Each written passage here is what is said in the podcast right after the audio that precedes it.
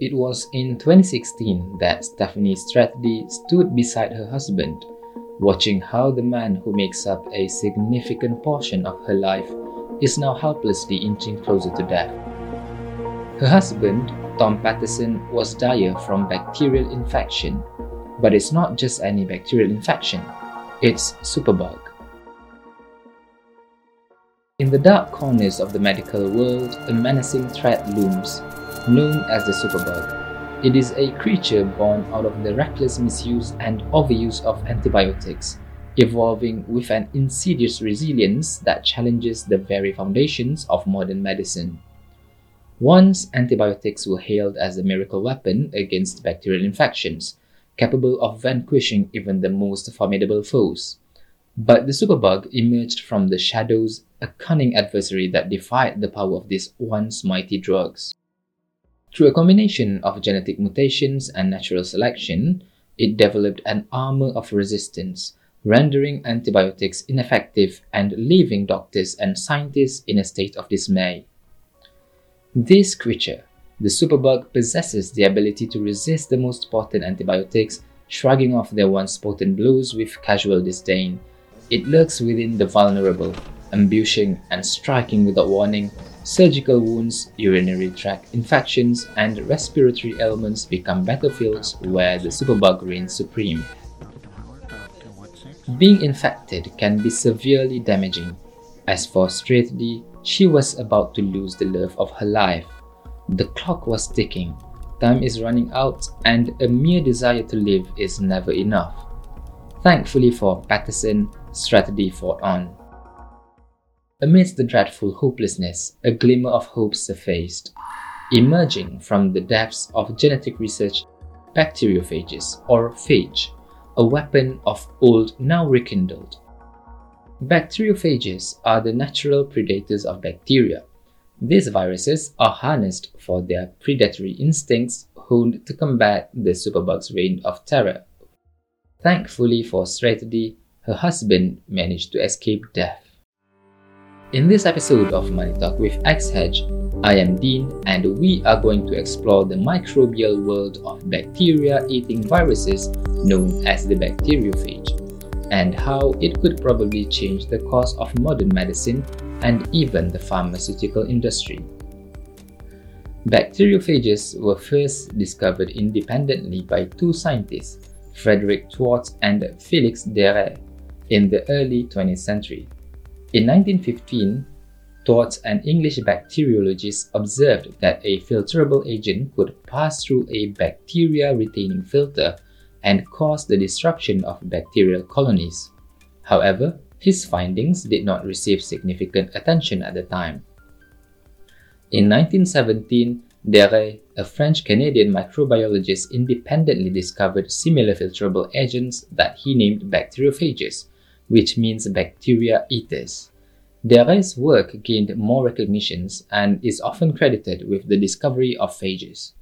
However, in the annals of scientific progress, there are moments when the relentless march forward falters, and the pursuit of knowledge wilts in the face of adversity.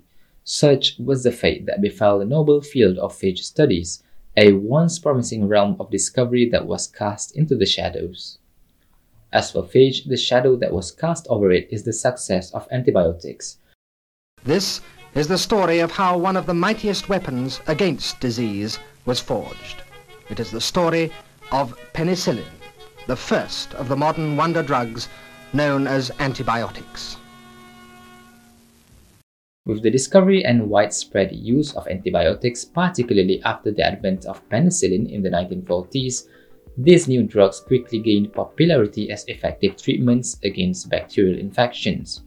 Antibiotics were relatively easy to produce, had a broad spectrum of activity, and were more convenient to use compared to phage therapy. Consequently, the focus shifted away from phage studies as antibiotics became the primary approach for treating bacterial infections. Another concern that slowed down phage studies was on the procedural side of things where unlike antibiotics, which were rigorously tested and regulated for safety and efficacy, phage therapy lacked a standardized regulatory framework.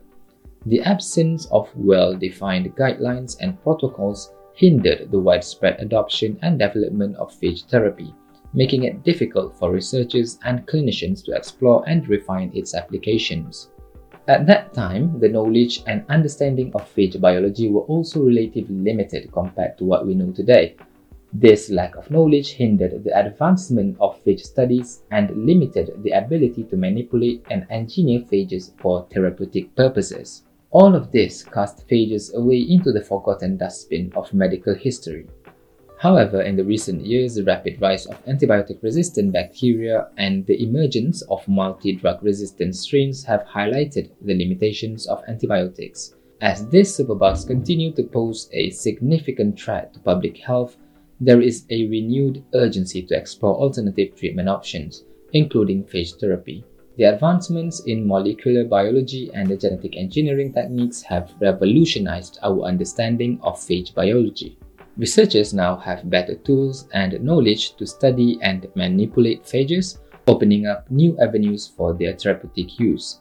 It wouldn't be surprising if you would second guess yourself about putting viruses into your bodies.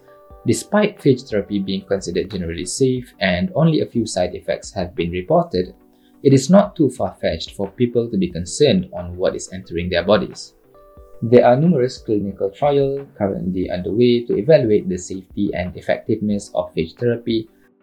If these trials are successful, phage therapy could become a standard treatment for bacterial infections. As with any financial talks, we will have to go into the financial aspects of it. What phage therapy looks like in the market.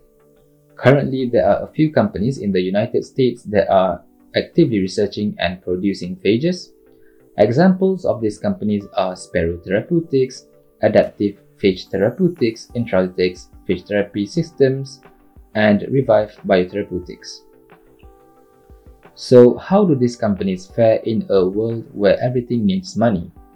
But before that, let's have a short break. This is corn silk, a unique face powder made from corn. Yes, corn. Watch.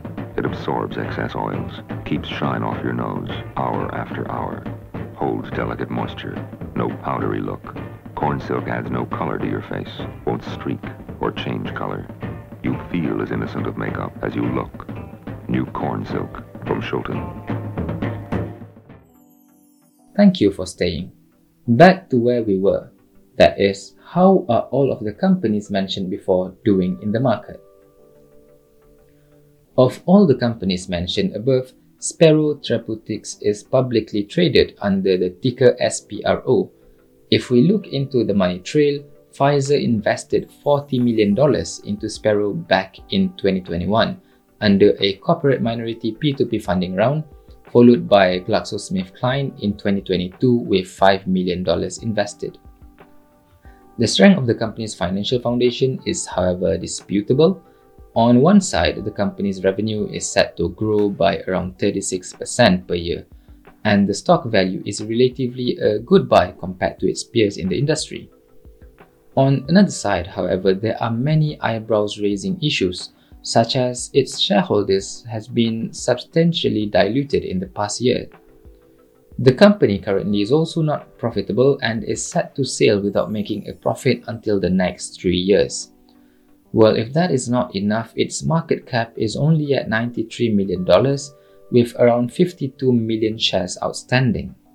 If you are more on the hopeful side, however, there are a few things that might come off as interesting to you, particularly the fact that its top shareholder is SR1 Capital Management, a venture capital firm specializing in biotech companies, and that Vanguard Group, one of the biggest shareholders in BlackRock, is the fourth biggest shareholders in the company with around 2.7% stake.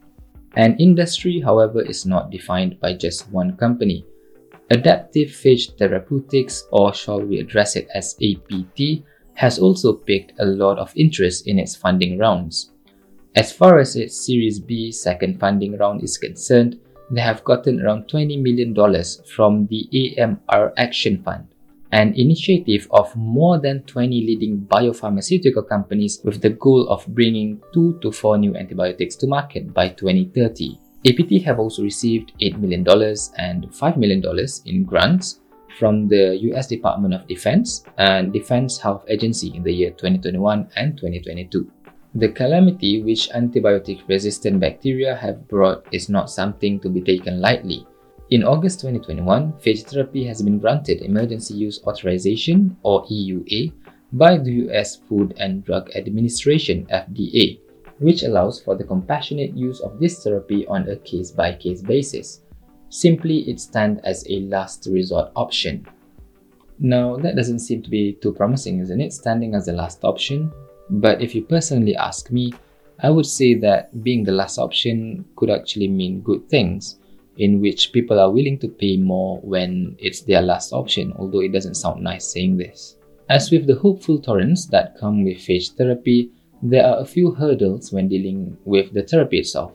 The most obvious one is that there are millions of virus types roaming around us, and there are around 10 million to a billion species of bacteria. The journey to look for a specific type of virus that aims for a specific type of bacteria will definitely be a challenging task. Now, pair that with the responsibility of researchers to make sure that these viruses wouldn't bring adverse effects to their human host. Another challenge that may overwhelm these biotech companies is that phages are plucked from nature, which means that you can't simply patent it, much like you can't patent a fish you recently caught on your trip.